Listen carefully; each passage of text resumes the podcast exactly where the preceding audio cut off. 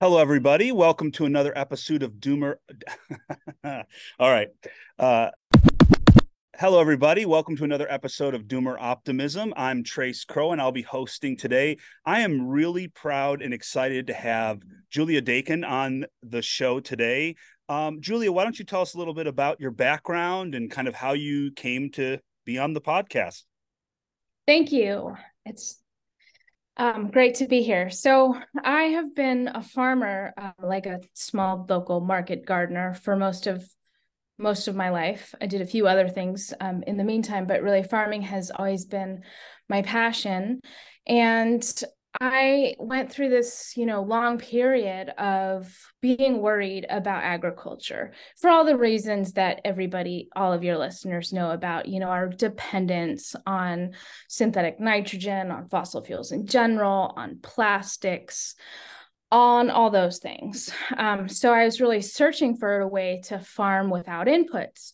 And I, at some point, I was involved in this farm where we had a draft horse. We did organic no-till with this roller crimper where we were mechanically uh, crushing the cover crop and then planting into that. And I, I guess you could say I had a lot of failure. I, I, it was hard. I mean, it's hard. It's hard exploring that, and especially because it's all pretty expensive, and whatever you sell is is really cheap. So, um, I was just trying, you know, trying different things like, wait, what is the solution? And I, I was really into soil and soil testing and sort of, you know, mineral nutrition. A lot of um, what they teach in regenerative ag is about soil, soil quality, and compost, and and growing better food with higher quality soil. Um, but even through that journey, I was a little, you know, I, I just wasn't settled that I was doing the right thing because even with soil testing, um, it's not something that is accessible to most of the world that's growing food. And I didn't want to do something um, in a way that was really only possible to people in certain countries. So I was on this journey like, how what is my role i was into nutrient density and learning about what increases nutrient density uh, and and part of that reason was that my dad died of cancer and there were other people dying around me. And i was you know concerned about this general among among those other concerns that i had about sort of the the reduction in our food quality. And so 2 years ago i read something that caused me to rethink everything that i knew and that was uh, in the dark of covid winter you know everything was canceled and was raining and dark all winter. And so i read a report by the bionutrient food association and they have this fantastic ongoing survey they've been doing where farmers from all over the us and and and, and parts of europe too would send in samples food samples and also soil samples along with a questionnaire. What are their farming practices? Are they irrigating, adding compost? And then they would also send in grocery store samples. So they built this giant um, data set. And then you could compare the crop samples to the soil samples to the farming practices and try to look for patterns. And so the report I read was um, well their their goal was to show that regenerative farming practices increase produce quality. And so that's why i read the report right? I i just wanted to know the details. Mm-hmm. I, I wanted to confirm kind of what i already knew.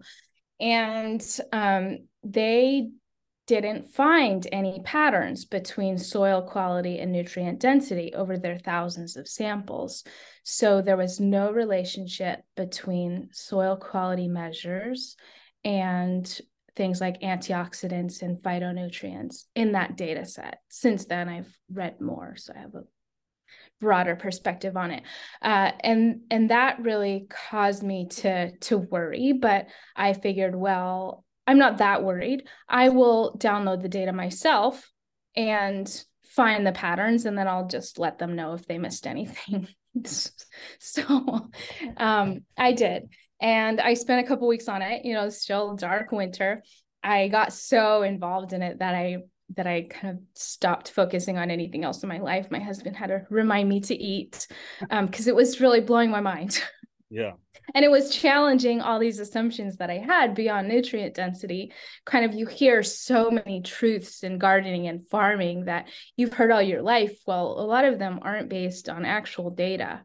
Mm. And okay, so so my analysis of that data, you know, after exploring every possible thing that I could explore, was that their conclusion was correct. There um, was no relationship between, uh, for example, minerals in the soil to minerals in the crop sample in, in the food sample.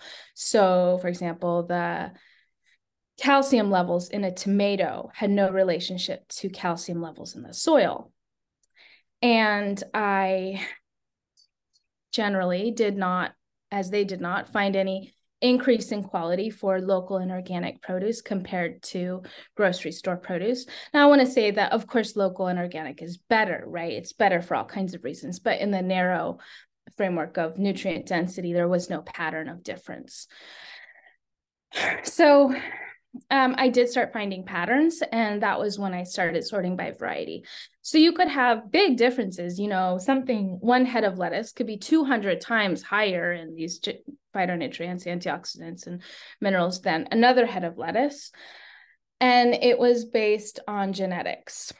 And that caused me to really feel like okay uh, you know we might have a 0 to 25% difference when you have better farming practices, but you could have a 20,000% difference if you switched varieties. 200 times is 20,000%.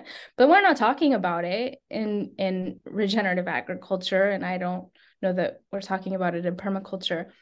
We're talking about the 5% difference you can make. I mean, it's not a single number, okay? You could say 0 to 30% difference that you can make by um, adjusting your farming practices.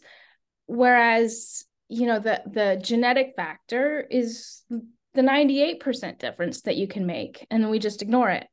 Mm. so that caused me to start really researching more in genetics and what has actually happened. And what actually happened is that our breeding practices have really focused on yield since the oh, the green revolution, especially. And we've gotten really good at breeding crops for what we want. And that has sort of increased the trend of high yielding under high nutrient environments and things like shelf stability and all those other things that grocery stores and big money cares about and is has no relationship or opposite relationship to flavor and nutrient density.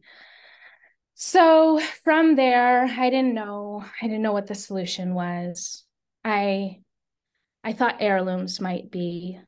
Do you want me to keep going? Yeah, no, please. I'm, I'm fascinated. I'm jotting down some questions as we go along. okay. I, I just kind of want to hear the whole scope scope of the story before I interject. Okay, so heirlooms sound like the answer, right? They haven't been damaged like everything else has. And so I thought briefly maybe that was the answer for me. Um, but farmers don't tend to grow heirlooms because they tend to be lower yielding and and more um, susceptible to disease.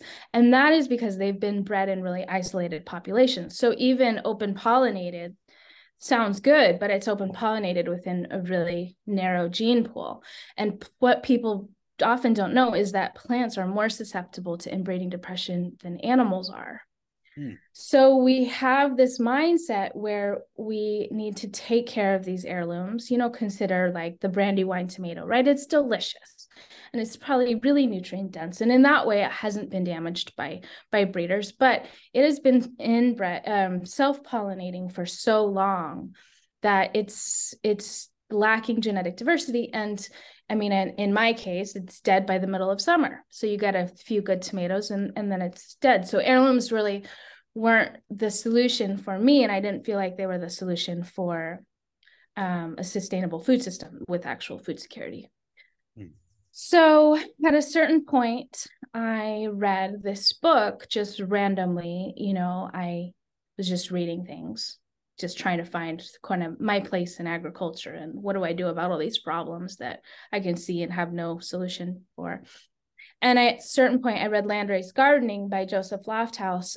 and that really was a it was a mindset shift i realized i'd been stuck in this this uh, my choices which i had thought were you know heirlooms open pollinated hybrids sort of this mindset that i think we all have which is part of just being in a first you know a country where companies have a lot of marketing sway. So um, that those are the the options that we hear about because we're buying seeds. Um, and so i realized that i had bigger choices. And land races you know joseph talks a lot about those are community selected promiscuously pollinating and locally adapted.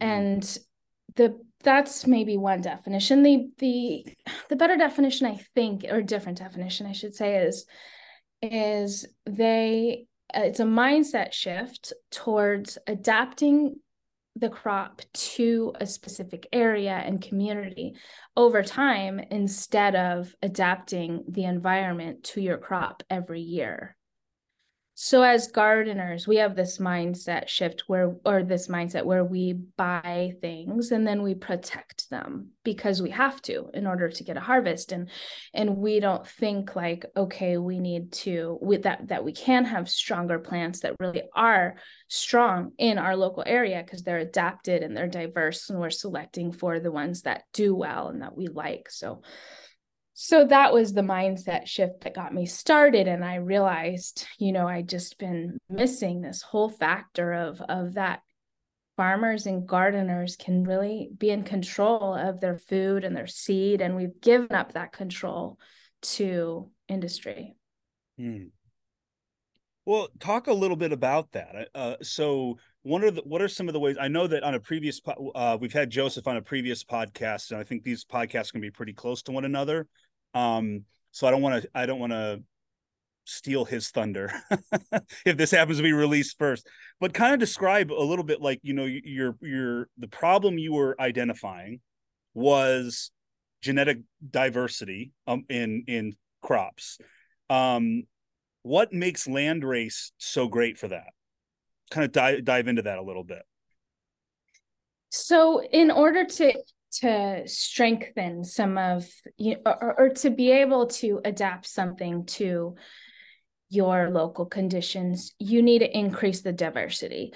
And you can do that by um, making wide crosses. So instead of, you know, letting plants within a specific variety cross, you're finding two different varieties or five different or whatever it is and letting them naturally cross with each other. So you're not controlling them like you would in a hybrid situation.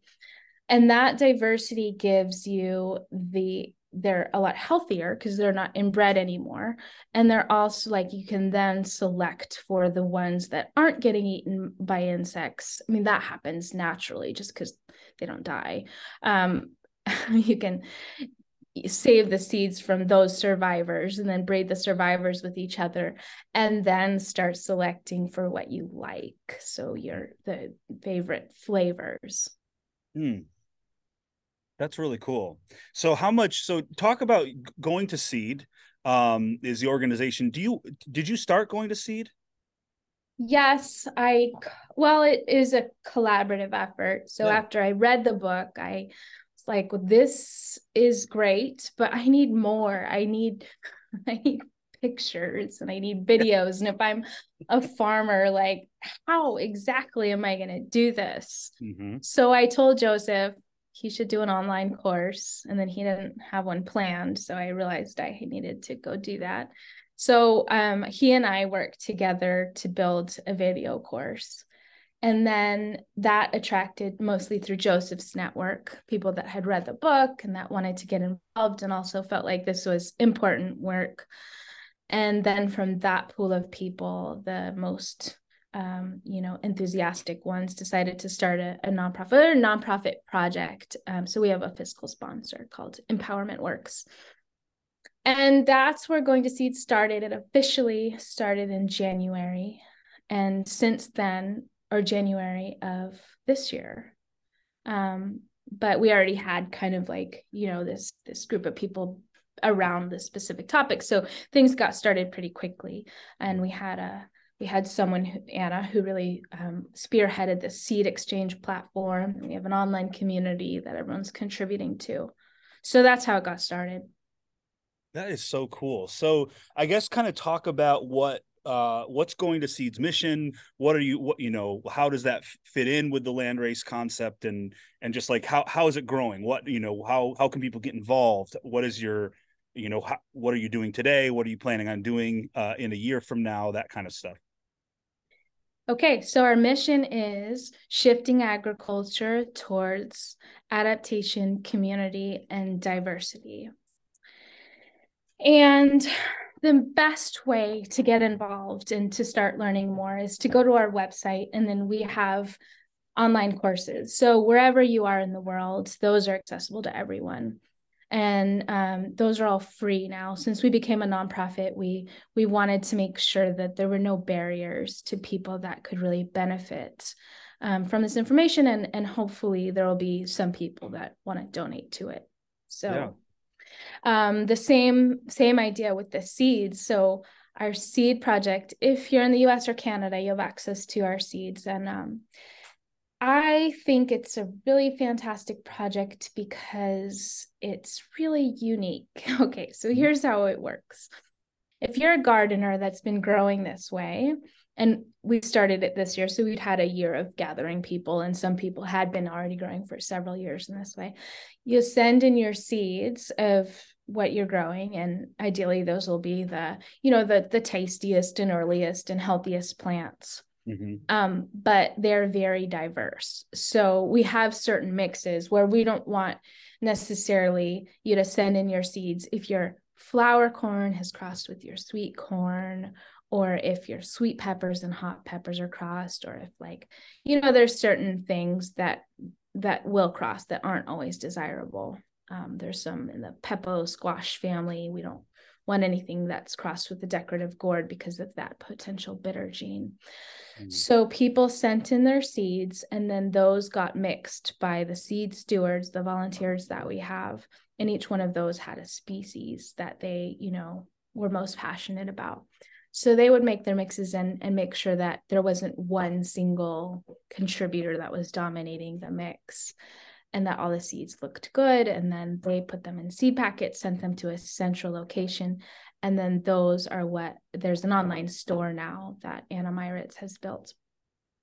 And that's where you can order it. So it looks kind of like an online store with beautiful descriptions that all the seed stores did. So it's really been a decentralized volunteer project.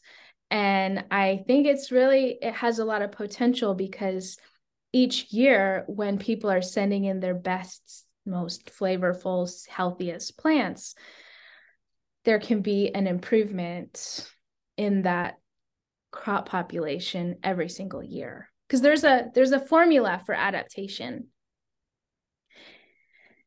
It's the genetic diversity of the starting population times the size of the population times the intensity of the selection pressure so in our case, we have a lot of diversity from people growing in gardens all over there, you know, all over the country. And then um, their intensity selection pressure can be high because they can select, you know, their best tomato and send that in, and that gets mixed with everyone else's best tomato. So the, so it's it's just a um, a way that I think we can see improvements really quickly over time. Yeah, it's like you're crowdsourcing uh new uh varieties in a way like you're it's kind of it's very interesting. Um it's kind of like new and old simultaneously. Yeah right. The power of the mail and the internet and and people everywhere. Yeah. So it's it is crowdsourcing or um it's like an open source project and not that i know much about open sourcing but you're iterating on everybody else's work every single year. Yeah yeah that's really awesome. Um so i was i was checking out the store before the we recorded uh and you're right the the the um the descriptions are are adorable. And also like i was just really fascinated by like just how unusual some of the pictures were you know just like the the way the seeds look and the different varieties you have. What are you mentioned um your your the seed volunteers are passionate about certain species. I, I have to ask what what species are you passionate about like right now? Like what are what are you just obsessing about? For the last few years i've been obsessing about potatoes. So i have a potato breeding project and i grow from true potato seed.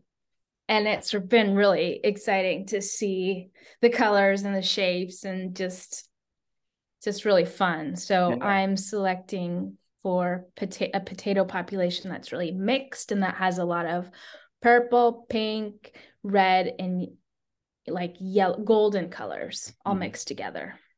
Right on. Right on. That's awesome. That's awesome. I I actually had a bunch of um like a bunch of potatoes that had gone bad and I just sort of threw them in the ground out front to see what happens. Um or not gone bad. I mean just they they gotten eyes all over them we'll see. I've never grown potatoes before. I'm sure it'll be a, a total failure, but um, I I have so much fun gardening that it, even the failures are fun. It doesn't really well, matter. you should look for the berries. So I'm assuming what you're throwing out there are tubers. Yeah. And yeah. that's great. But um, as far as like adapting or being able to select for what you want, they're clones of their parents. So you want to see if they'll produce berries and then plant those. Oh, okay a lot of potatoes can't anymore. They have lost their ability to produce berries that ripen. I didn't even know that they ha- they could produce berries. Yeah, That's you'll have to take the online course. Yeah, no, I'm definitely going to. I was like that. T- well, tell tell us a little bit about the course. Um, it's free to take. How long does it last? It's and um, what kind of things would people learn in it? It's self paced, so it was developed over the last year, mostly um, of Joseph in Joseph's garden, and then he had a he had a crop failure because Utah had a big drought. So he came to my farm, and then we filmed the second part in my garden. And what I really wanted after reading the book was a lot of plants and Joseph with the plants and like really following him around to see what exactly he sees so that we could learn to like have the same powers of observation. So um you will see a lot of those videos of actual plant footage and then more of you know access to to resources recommendations on where to find seeds crops to start with. And then there's some interviews uh, from other people that are growing in this way. And then i have a i wrote a chapter and it did a video on nutrient de- density and beyond you know what i've learned since that it's this is more than just genetics but really the details if you're growing for nutrient density. So there's a lot of in-depth stuff and if you have read the book some of it of that information is obviously because joseph is a lot in both um, but there's also quite a bit of other stuff. So it's pretty long. I think there's 52 lessons now. And you should be able to learn everything you need to know to get started and feel comfortable with getting started. That was my goal. And to really pick the crops that you want to do, or maybe you want to grow everything this style.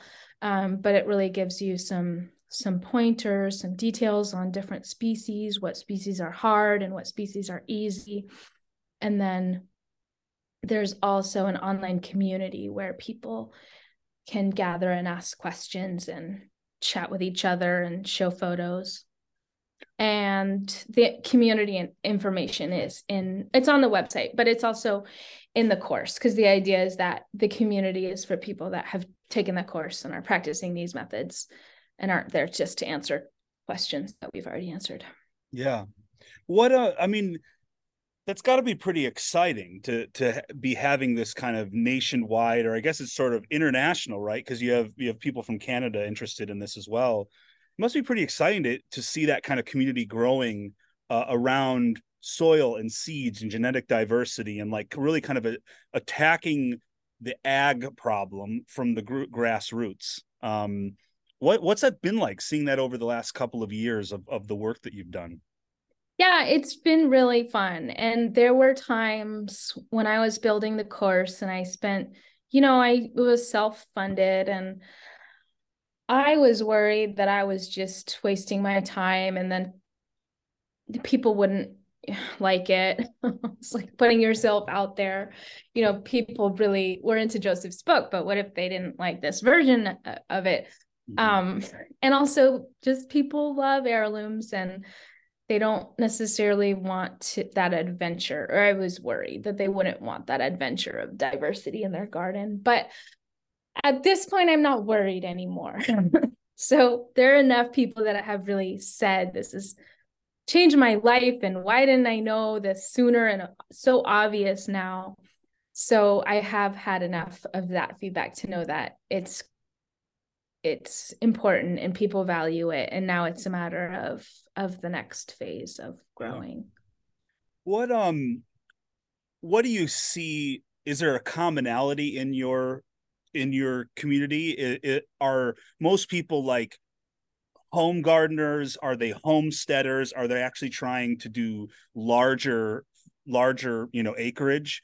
Uh or or is it just all over the place it's mostly gardeners and homesteaders growing for their own personal food. There are some farmers, and we'd like to add more farmers. I mean, uh, in our mission statement, it's shifting agriculture. Well, we can't do that without farmers, but there's a gap in that um, farmers really need to be able to sell what they're growing, and consumers won't necessarily want that diversity. So we have really marketed to gardeners and right now we're applying for grants. We're working on a farmer program that will support let us support farmers in that first year where maybe you know they're learning or they don't have a consistent product. But over time especially as our seeds improve as we have more specialized mixes as more people just we have more data we want to expand into bigger scale. I mean it'll never be big. There's a reason that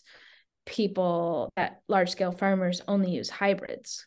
Uh, they can't deal with that diversity. But i think that a lot of small farmers growing for their local markets or csas you know can they do have some customers that will really support that and value the diversity. Yeah. I i think that you you know you're going to see that that market that piece of the market continue to grow um over time. Um and you know i mean you know, industrial agriculture, you know, it, it's sort of we're sort of like stuck, right? We're stuck to that yoke for right now because mm-hmm. um we just there's just such a gigantic gap between the amount of food that needs to be produced to feed everybody, the number of people actually engaged in food production, right? Like mm-hmm. so it's not like suddenly it's going to be small scale everywhere, right? But I do think that the sheer volume of homesteaders and people going and getting into even hobbyist farming mm-hmm. uh, i think is going to open up the opportunities for more local regional food networks or at least the beginnings of those. Um, and i think that's where where the diversity is really going to make you know it'll pay off both from the farmer's perspective and then also the consumer will be more interested in that kind of product. Um at least i mean at least that's my hope. I, I i just think with um, industrial agriculture coming under so much pressure from so many different angles. Um, not, I mean, not just social, social pressure and cultural pressure, but also increasingly like input pressure, right? Like yeah. just the cost or ability to do it the way they're doing it. Um, you know, in a way, it's almost like small scale agriculture. We need it in place so there's some sort of buffer if if yields start to collapse um, over time or or fairly rapidly. Um, yeah, and this un- unpredictable weather that we've been seeing with earlier, later frosts and flooding, it's like a lot of these varieties that we buy are really susceptible to mm-hmm. any kind of change. And so having more resilient plants that are more adapted to stressful situations will really help with that problem too. Yeah. Yeah, that's really interesting. What other kind of um well, how I, let me let me kind of take it in a in a slightly different direction. Let's let's go further back. Um, what's your background? Like, how did you get into into this in the first place? Because uh, it sounds like you've been, uh, you know, for me, I didn't really start thinking about growing food or growing things at all until about like three or four years ago. It really wasn't on my radar. Um, but it sounds like you've been doing this for much longer than that yeah, I wanted to drop out of school when I was 10 years old and just do farming. That's awesome. We had a garden growing up. Um, and then I went to high school, I went to a boarding school on a farm, and there I worked in the farm quite a bit. So I've always been in agriculture, and I, I um, was working for a few years on a cattle ranch and with goats, and so I, I, in different ways. But sort of the the food production has always been there for me. I had to take a few years to do something else, um, but luckily I came back to agriculture, and yeah so i and th- that was part of my problem when i had this like what am i going to do with my life? Because everything i have been doing has been wrong. Um, but i knew that i was always going to be working in agriculture. Yeah. And uh, this may seem like a dumb question, but I assume like you know the land race technique, the genetic diversity, the way y- y'all are are operating with the seeds. I'm I assume that's compatible with permaculture or various other garden designs. Like that doesn't really have much of anything to do with the success of the seeds. No, I mean I think it really is a, a layer on top of whatever someone is doing. So permaculture is perfect where you can really, you know, be more interdependent, less dependent on buying things. You know, people don't want to be buying fertilizer or buying Reemay or like crop protection, anything or plastics. So this is all about low inputs, farming with what you have and adapting to whatever it is that you're doing and what your soil is like. So I think it's really compatible with permaculture and I would love to figure out how to integrate it more. Yeah, I would think that, you know, given the given the emphasis on like you know biological diversity and ecosystem diversity that is you know inherent to permaculture i would assume that you know interspecies diversity would also i mean it's a, it's a it's much more intensive in that you're paying attention to the plant life you're paying attention to the ecosystem to a much greater degree than you would be just trying to get rows of the same bright red tomatoes right of the same approximate right. size so that kroger will accept them you know um, yeah. Well, let me ask you, like, how, what percentage of permaculture people um, are saving seeds? I assume it's a lot higher than than gardeners, but what would you say? I would think I would think most of them. I mean, I, I think like when you really take that to heart, right?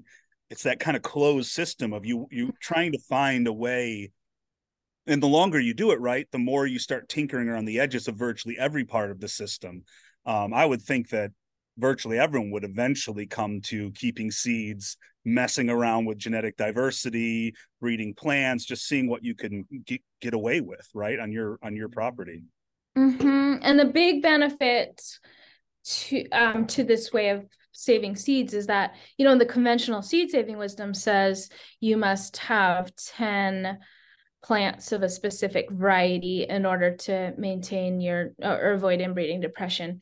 And who wants to garden like that? I mean maybe if and then and then have the separation distances between another variety. Well that's not a garden friendly scenario. Mm-hmm.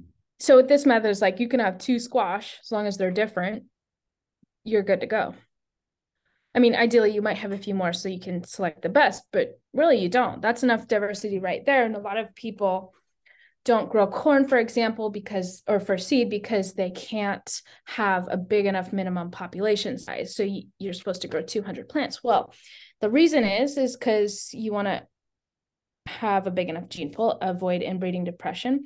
But if you it's all the same variety so that's why you need so many and you're still not avoiding it i mean the, there are 200 plants that are very very closely related so when, when you have more diversity, you can get away with, say, like having 15 plants and they're diverse enough so that you will, won't have that inbreeding depression. So that is another really cool thing about, you know, small scale people and the potential for if we can release our attachment to specific varieties, then we can be really successful in adapting to challenging conditions.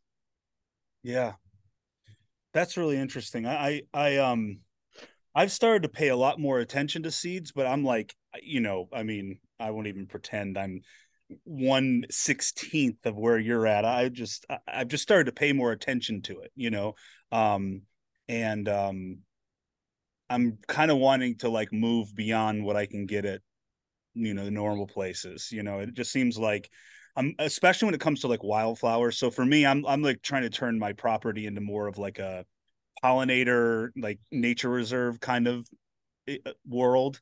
Um i have some edibles but that's not really the main focus of what i'm growing. So i get like very into like you know like volunteer species that'll just land you know and take seed out I, like um I got a bunch of blue mist flowers last year, and I c- cut the flowers and hung them upside down in my greenhouse and just dried mm-hmm.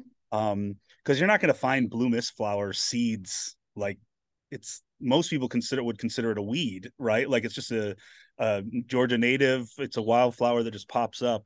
Um, but I love the look of it, and I have several spaces I'd love to pollinate with more of them. So, uh, or populate with more of them.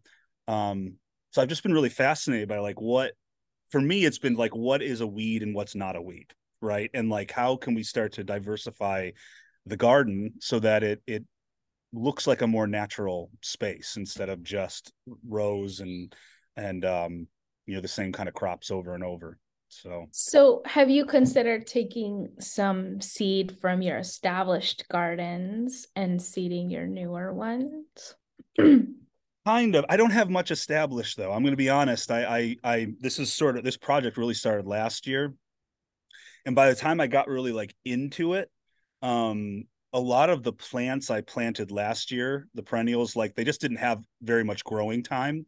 So like this is really the first season where i'm starting to th- see all these perennials come back up um and i'm going to be very curious about what i can what i can make happen cool. once everything's up and, and running so what's your long-term outlook for for Roots Down? What does it look like in 10 years and given ideal scenario? Yeah, I mean, you know, Roots Down's real goal is it's funny because you were saying you wanted to shift the direction of agriculture.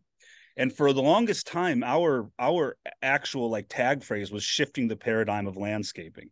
Um, and that's really our goal. You know, the landscaping industry is um very ecologically destructive, but it also comes with a host of social um, problems. It's also not particularly fiscally responsible, given that you're just spending a lot of money and time uh, mowing grass that doesn't need to be there in the first place. Um, so our real goal is to just you know slowly get the landscaping industry to kind of nudge get 5% better then 10% better and then you know once there's more people with a diversity of t- of yard types, right? Um, I think that people will start to realize that getting rid of your lawn doesn't necessarily mean that it's a wildflower meadow or that it looks crazy, right? Some people want that aesthetic. I definitely like that kind of English cottage core, like flowers everywhere kind of look. That's really what I'm going for. But not everyone wants that. I mean, you can find you can build ecosystems that look a little more uniform still incorporate a, a, an area of grass. Um, it's about how it's being maintained. It's about the inputs that are going into it. Um, and so I'm really hoping over time, Roots Down can start to shift that narrative so that people can start to accept that um, you know lawns can be good for things like football fields and soccer fields and sometimes it's they're nice to have a green space where people can lay their blankets down um, but we have 50 million acres of it in this country and we probably only need about 10 million acres when all is said and done. Um, so our goal is really to kind of you know slowly shift the landscaping industry. Um, in 10 years i would hope that we would have a, a lot of clients. I'd hope we would be nationwide. So we're starting here in the southeast in georgia um, because that's where we are you know like that's where our seed landed. So we're growing here first but um we're really hoping to take it nationwide, especially with our certification business, with helping developers, HOAs, property managers, the, you know, those types of landowners to understand how they can save money, do better for the environment by shifting their portfolio, their landscaping portfolio, and how that how it's maintained. In fact, mm. probably more beneficial is how it's maintained than how it's planted. Hmm. Yeah, that's really cool. There's a lot of similarities where shift you're shifting landscaping, we're trying to shift agriculture, and we're up against so much. Yeah.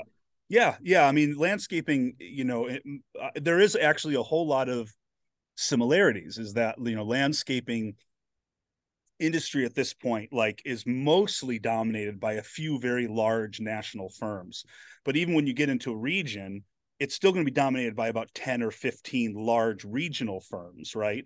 Um, but there's a million and a half landscapers out there and i think something like 75% of them are work for a company with less than five employees. So it's like a very scattered very grassroots um, industry. Uh, and so there's not really like a you know one big org you can switch and then we did it right? Like it's like no you're gonna have to go city by city town by town and talk to the county governments talk to the city governments talk to the local developers and the landscapers um, because there's very regional differences uh, obviously when it comes to actual like plant palettes and designs right? The local uh, conditions can vary wildly across this country um, and so um, yeah it's a unique it's a unique challenge. So i can very much uh, i can very much relate and empathize with the kind of challenge you're facing is that big established industries have a way of doing it. It's almost like a, a religion of like this is the way it, it should be done. Um, and as long as you just don't pay attention to the, that mounting pile of negative externalities over there right? Right. Um, and uh yeah so I, i'm it's it's hard but it's it's also like that's where the opportunity is right like this um you know one way or another the global economy has to like kind of turn over to a more regenerative mindset or we're going to face all sorts of really catastrophic problems as a species so you know my MBA brain is going, hmm, that sounds like a huge business opportunity. If every industry has to find a way to be regenerative, you're talking about an, uh, a business opportunity on the scale of like the digital revolution, right? Like mm-hmm. every process has to be rethought, every uh, product and the way we do things in every industry has to be rethought. Um, and, you know, 99.5% of business people aren't thinking about any of these things, not in the kind of way that you need to be, you know, they're thinking maybe sustainability, but we sort of moved past sustainability. Sustainability isn't sustainable anymore. We really need to be putting things back better than we found them, um, or we're just going to sustain ourselves off a cliff. So, how much do you think for any industry working in this space is it political is it more effective to work on politicians or the ultimate consumers like for you those homeowners or for me those buyers like where's that lever point i i mean i personally i believe that the source of power in the united states is the county and city governments now the reason why uh, big money and large organizations rarely think about it that way is because it's a very large, diversified. It's very difficult to to scale a business that's focusing on city and local government, right?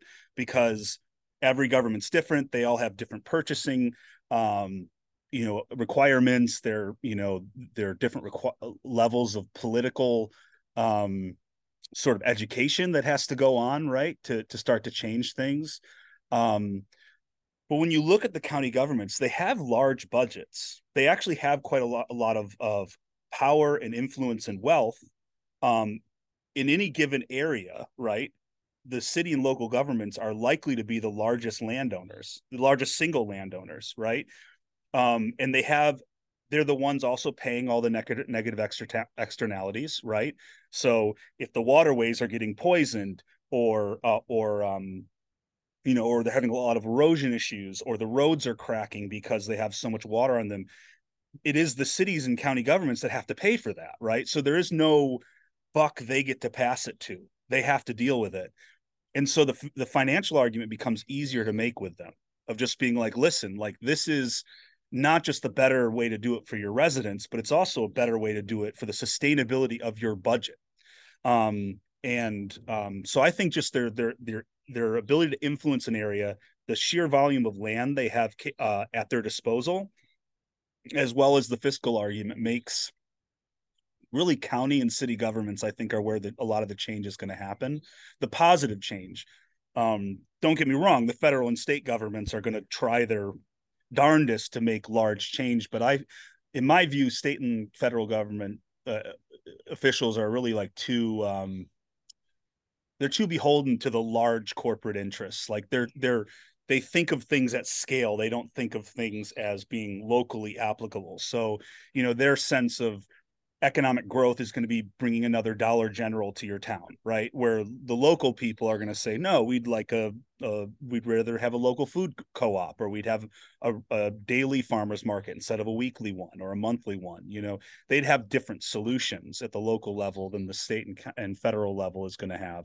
Certainly, that the the global level is going to have. You know, because mm-hmm. they're looking for gigantic solutions.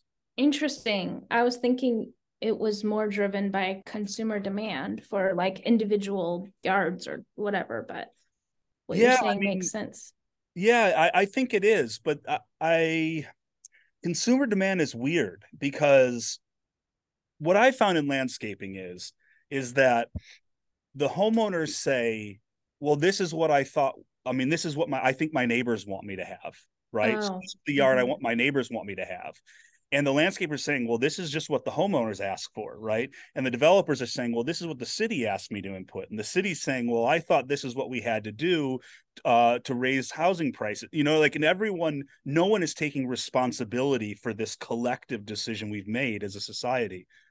And i think a lot of industries are similar to that um you know uh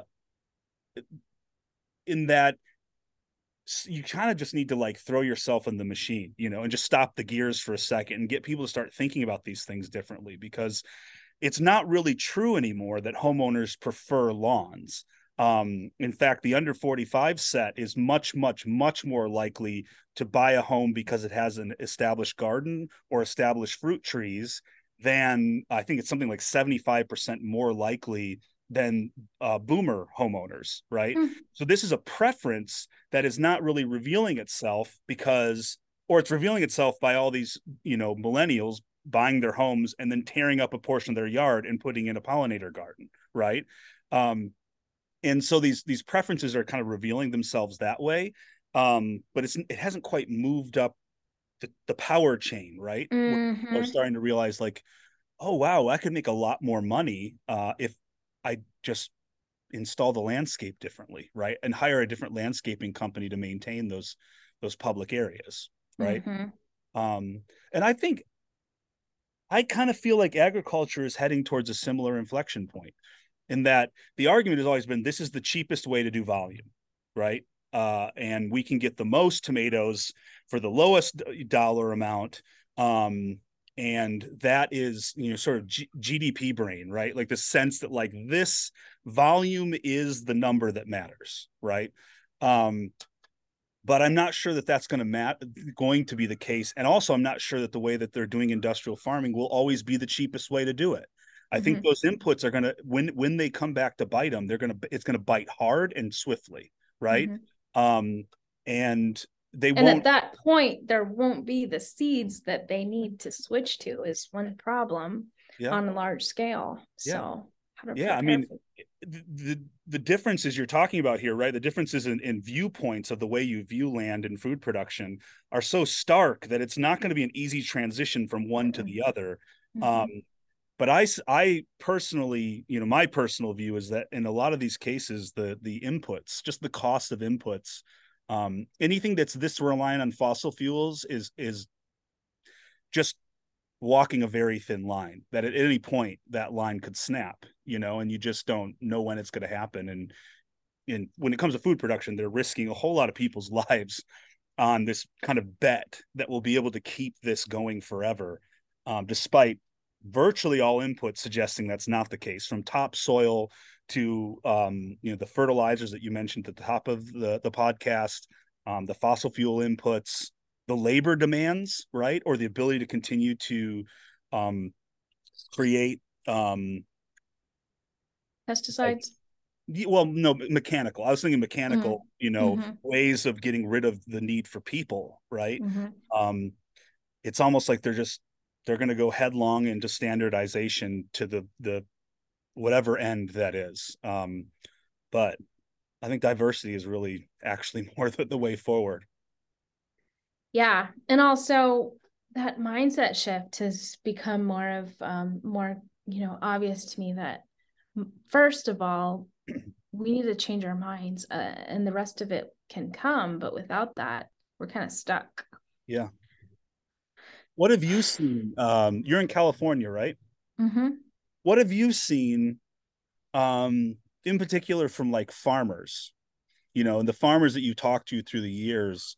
Um, what what are the? I mean, is it just sheer size, like corporate size, um, of the industry that that makes it hard? That that's kind of the headwind you're facing in my area we don't have these bigger farms i'm on the coast okay. northern california and from the farmers around me it's sort of like a hesitant interest and not quite there yet of implementing. And i think that's the you know farmers need to be conservative because they need to be able to sell their crop. They need to know what they're going to get. And and and you know it's kind of a gamble when you so i'm growing this squash that is all really delicious. It's been selected for deliciousness every single year for the last 9 years by Joseph Lofthouse. And they're beautiful and they all look very different. And it's just that what i've heard from farmers i've done a few surveys is that their customers just really want to know exactly what they're going to get and they want one of like three squash varieties. Mm-hmm. So I think that has been the overriding concern with farmers is that the customers won't want to buy them. And what what Joseph Joseph's experience was positive, but it took a leap of faith is that he just started growing this way and his customers learned that whatever he grew was delicious and so they would you know trust that and select his produce out above others but that takes there's a gap there of like getting there being knowing that you're going to have that flavor mm-hmm. increase and then your custom teaching your customers to understand that. So so there are you know a few hurdles to get through when you're when you're growing for a market. But for the csa farmers and for the farmers that have a local reputation i, I think it's a much smaller gap. Mm-hmm and also for chefs farmers that have relationships with people that you know are looking for that diversity and looking for that better flavor there's really an opportunity there. Because the farm the, the the seeds that a lot of people buy there's they're from johnny's or they're from high mowing seeds and and sometimes they are pretty similar to each other or, or those companies have the same original source. Mm-hmm. so when you're doing something different you could have an edge with a chef that's looking for something different. But you know there are those farms would need to be really located in the right places with the right relationships. So so this will take time to get there and i think it'll be a, a like a consumer educational project a gardener empowerment project sort of um, incentivizing farmers, teaching people the benefits of what they could get with with seed saving and with local adaptation like you know they're not going to get crop failures if they if they do normally by growing something. Um, so, so in some cases people just don't grow a crop because they don't do well in that area. Well that person would have more incentive to try this because they could be the only ones around that could grow melons. That's what i'm doing in my local community is we want to we have really cold summers. And so i have a local community group that we're we're collaborating around a seed saving project of melons butternuts and sweet corn that don't normally grow here. And everyone's really excited about the potential to like grow melons without a greenhouse.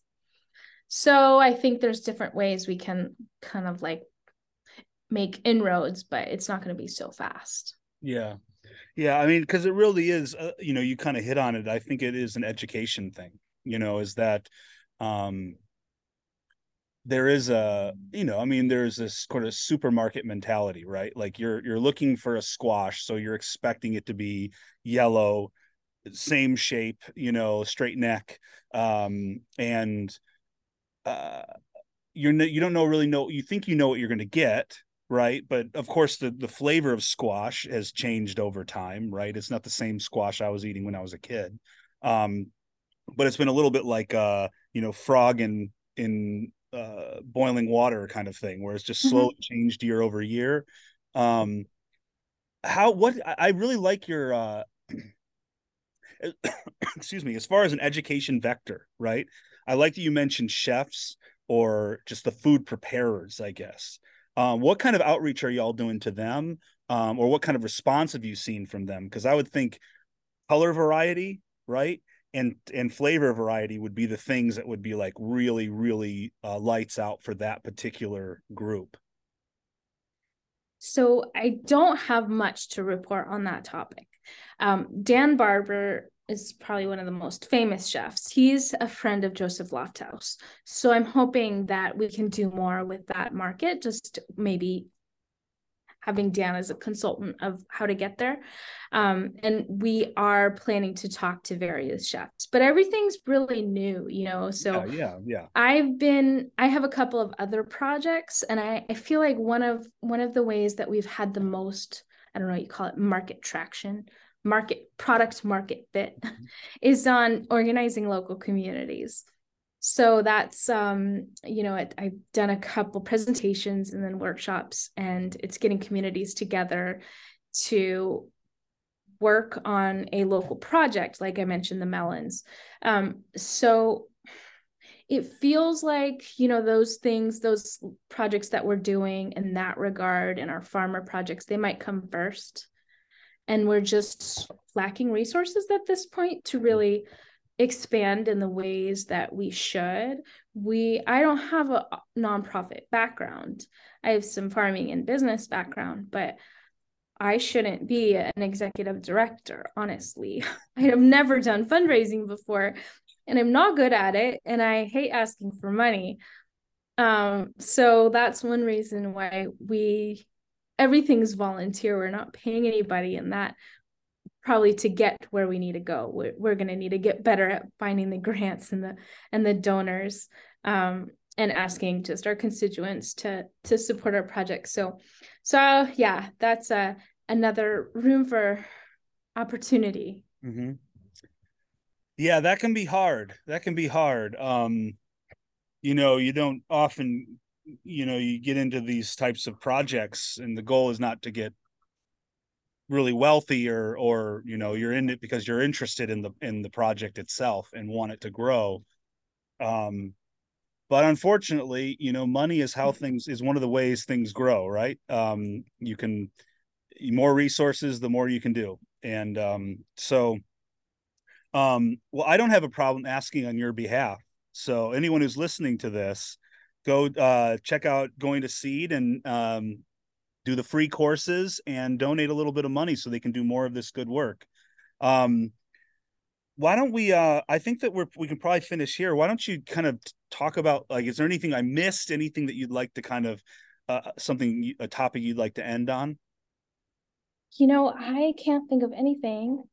Do you have another question well, actually, I'm I, I am interested in your. You are on a farm yourself, right? How how much acreage do you have? It's very small, but actually, there is another uh, topic that I should okay. have thought about. Um, and that is my next project. It's an online course based in southern Mexico. Because one thing, you know, this this method of of increasing diversity, act, adapting to local conditions, is something that uh, you know our great grandparents used to do. But a lot of indigenous communities, that's how they farm. Mm-hmm. And I think a lot of times we try to reinvent the wheel. And though my introduction of it was Joseph in this book, it shouldn't have been right. It shouldn't have been. This is this is common method of farming around the world. So I decided to learn from the people who are you know have are still doing it because they've never stopped doing it mm-hmm. they still have their relationships with their traditional land races the intergenerational ones um so that's something that is going to be released in the next couple months that i'm really excited about and i and i'm excited to collaborate with these these people in mexico because it's a different you know we've we're exploring the different ways of thinking and the philosophies behind polycultures. And I think uh, permaculture people will be really into it. There's a lot of polyculture talk specifics on what mm-hmm. goes into these Mexican milpas and the polycultures and why or why not. So have you been traveling to Mexico to do this? I have sort of, but in my first trip, I realized that I shouldn't be behind the camera because creates awkward situation. And I have two people that have been set up with cameras and they are taking videos in their communities and then they have access, you know, the, they own the content. And so we're collaborating on like translating it and making it available for English speakers. Um, but I don't do much except editing. I really want it to be in their voices. Yeah. That's awesome. When and uh so later on this year, people can expect that course? It, this the translation of it has taken a lot of time. So I keep saying like, oh, in a month, you know, and mm-hmm. 2 weeks ago I said 2 weeks ago. So right now I don't want to commit, but it should be within the next 2 months. Is there somewhere people can find out more information about it or is there a wait list or anything like that? So if you go to take the course that existing courses. There's a course page on going to seed and um, there's a description of that course. And i don't think you can like pre-buy it at this point but if you sign up for the other one then you'll be kept in the loop. Perfect.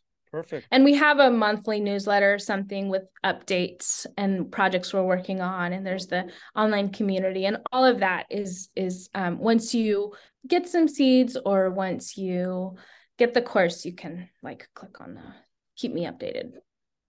Excellent. Well, Julia, thank you so much for your time today. This has been a lovely conversation. Um, and I hope it'll be a nice addendum to to Joseph's uh, uh, podcast as well, and um, really kind of get people looking into the landrace gardening and and uh, going to seed. Well, thank you so much. That was really fun.